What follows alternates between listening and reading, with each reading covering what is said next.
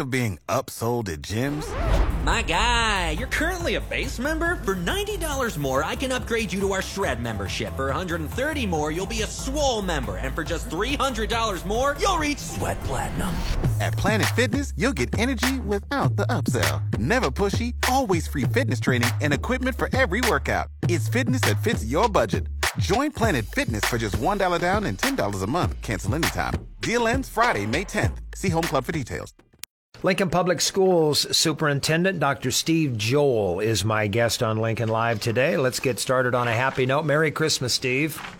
Hey, same to you, Dale. I long for the days when our conversations are eye to eye, when we don't begin with the subject of COVID, but unfortunately, today is not one of those days. So let's. Yeah, it just seems like it's been a long haul. Well, let's deal with reality here. For the fifth week, the COVID risk dial is in the midway point in the red or severe category.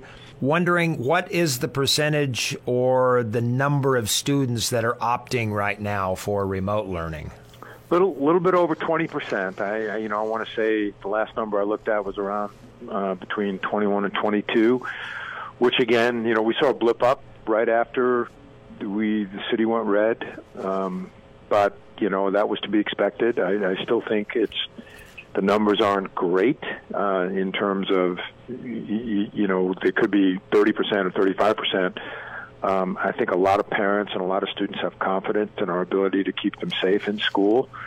And so I'm, I'm encouraged by that, but, you know, I also know that people feel like they're taking a risk, you know, by being out there. So, you know, those are the numbers, right? We started at about 22 or 23, so we're kind of back to where we started once the uh, the numbers started coming down, we had more students come back to uh, in person, and I think we'll continue to see that. You know, I think uh, this last week a little bit of encouragement with numbers that seem to have peaked. You know, I don't know if that reflects Thanksgiving vacation or not, but you know, it seems like we see a, a, a kind of a technical shift every time there's a, a headline, and in terms of families making personal decisions. So we feel good about our plan. We feel good about you know parents still having choice and students having choice.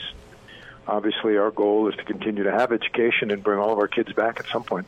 Steve, I think it's fair to say that in-person courses in a perfect world, on average, are are more effective for students, and that uh, students who already struggle with in-person classes are then likely to struggle even more with e-learning. Some of the articles that I'm reading backs that up. That is and that happens regardless of how relatable a teacher is with remote learning. So this is not a question based upon knocking teachers at all. No. But how realistic is it, Steve, to believe that test scores, for example, will suffer or, or graduation rates could suffer if, if this pandemic engulfs the entire 2020-21 school year?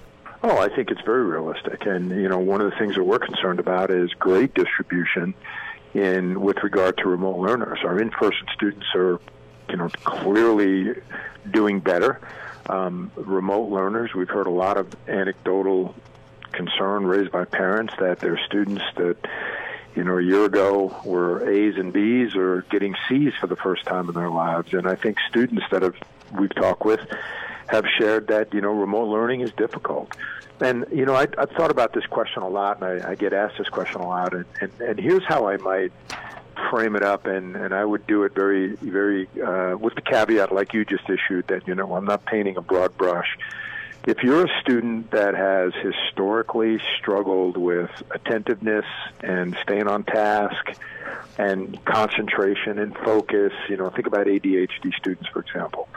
Um, and and that's in a live classroom with a teacher that you know is walking around a class you know classroom and being able to establish contact with, with each student, you're apt to struggle in a remote learning environment for the for the for the obvious reasons. And I think the same thing with, with teachers, right? So if you're a teacher that is, is still working to kind of mine your craft and, you know, might be a, a younger teacher, might be, you know, somebody that's come in as in terms of a second career, all of a sudden, you know, trying to master the in-person instructional uh, uh, skills that you need to be successful. Now you throw on, you've got to do remotes as well. I, I think that that's that lends to some additional frustration. So you know, overall, while remote learning is very very important for us to offer as an option, and we have to do the very very best we can with being as effective as we can. We have some challenges and some barriers. You know, one of them is we can't require kids to put on their videos teachers have said many, many times in, in meetings that I've been a part of, you know, that's a frustration because we don't really know if the student's there. And you know, pri- our, our legal counsel tells us, well, you know, privacy laws are such that you know you can't you can't force them to put on a camera into their living, you know, where they live. And so that's one of the frustrations. You know, the other one is if you're a Zoomie, again, if you're having trouble with attentiveness and the content's not interesting, you know, the teachers are working with the students in class, they're trying to connect with the, the Zoomers. But you, you know, you may as a student say, "Well, this is a good opportunity to play Minecraft or you know do something else." So, you know, I think it's it stands to reason that we're probably going to see some some uh, deterioration in overall assessments and grade distribution, and you know ultimately that does impact uh, graduation. But it isn't because of lack of effort on our part. No, you know we, what we need, Dale, and what we've said is you know parents that choose the the Zoom option really have to be our partners in the home at home. Spent some time recently with a couple of teachers, uh, husband and wife, both teaching in the Lincoln Public School system. They've been at it now five years or so. And she was saying how she goes in uh, about seven o'clock in the morning and it's a quiet time. It's a time where she can es- establish her day, set accomplishment marks, both for her in class students and her remote students and he chimed in about his course of expertise, his subject matter, and how he had to also handle. And it just, I just sat back in my chair and I'm thinking, good grief, these are these are young people that are putting in this amount of time and this amount of effort, and it just sounds like a struggle. So it's tough being a teacher right now to handle both balls up in the air, the remote learning and the in-person classes. You know, it really is, and you know we can't minimize that. And and I I'm so proud of the response that our teachers and our administrators have had, and you know how supportive our parents are. But you know the reality of it is, we need to think about what is the future going to be like. Right? Is is Zoom learning or virtual learning going to be part of the American fiber going forward? Because there's bound to be percentages of students and families across the country that are saying, you know, well, we much prefer this to what we have experienced in person. So I think we're developing a set of skills here that hopefully we don't have to use in the future. But if we do, I think we're we're going to have it mastered. You know, we always said that with virtual learning or remote learning, we're going to build this plane while it's flying in the air. And I think we've done that, and I think we've done a really good job of it. But yeah, I, I get the stress that, that teachers are are facing and the responsibility, and you know they always want to do their best work. And can you really do it in this blended environment? But I don't know that we have any choice in that matter. You know, we're we're gonna we've, we've talked about virtual school as a as a permanent option but you know I, there's a big cost associated with that. It's you know it's, it's it's never going to be revenue neutral, and we're moving into some. We'll be talking about this in the after the first of the year. I mean, we've got some major budgetary challenges that we're going to have to contend with as well too. So, you know, again, I think most people are doing the best they can, and what we've said is do the best we can. I mean, I feel like that in my job. I know that the folks that I work with are saying the same thing too. We're all frustrated. We're not getting this doesn't feel normal, and of course, it certainly isn't normal. Well, OPS doing what it can, Steve, to provide the tools for success. Uh, Chromebooks for grades two, six, and nine approved by the school board this past meeting. That's a almost three million dollar expense.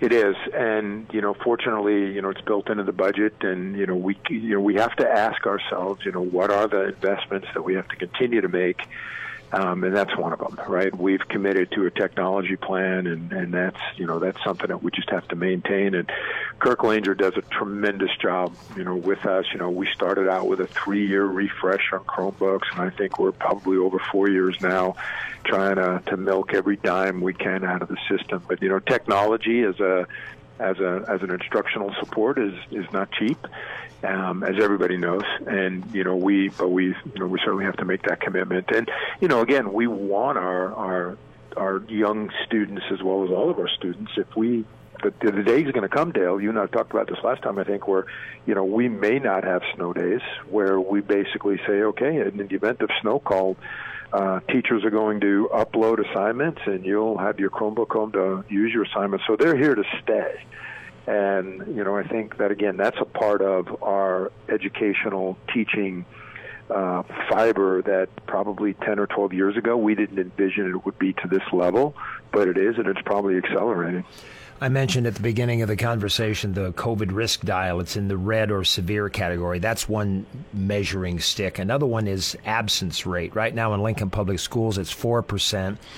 I've heard where education experts say when absences hit 5%, schools should go all remote. I've heard as high as 7% absence rate.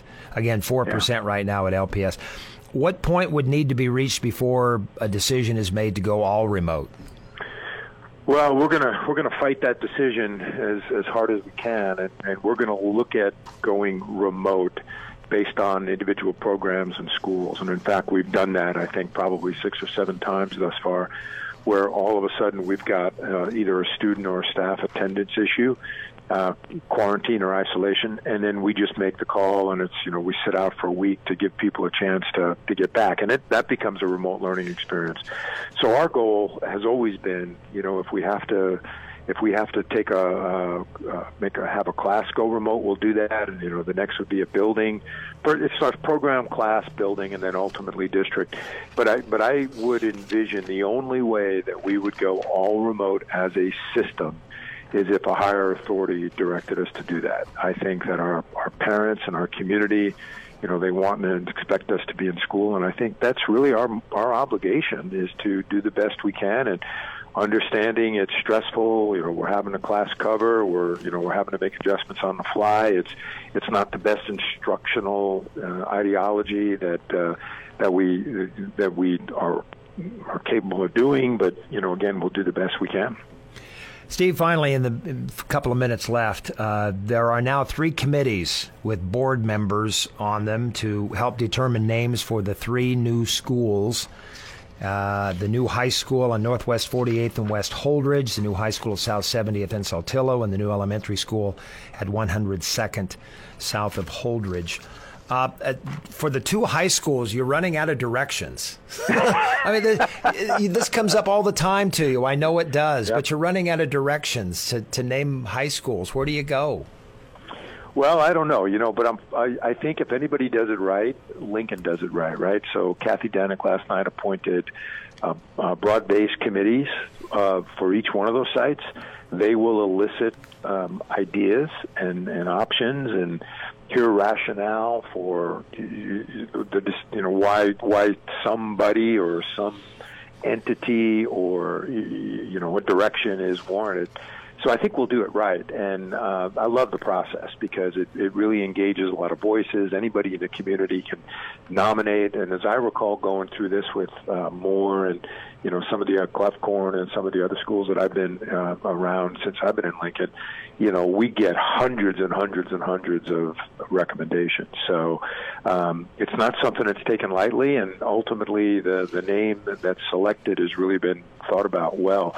You know, um, it sounded almost too simple. Somebody once suggested to me the Southeast could be South Southeaster, and we don't have a Northwest high school.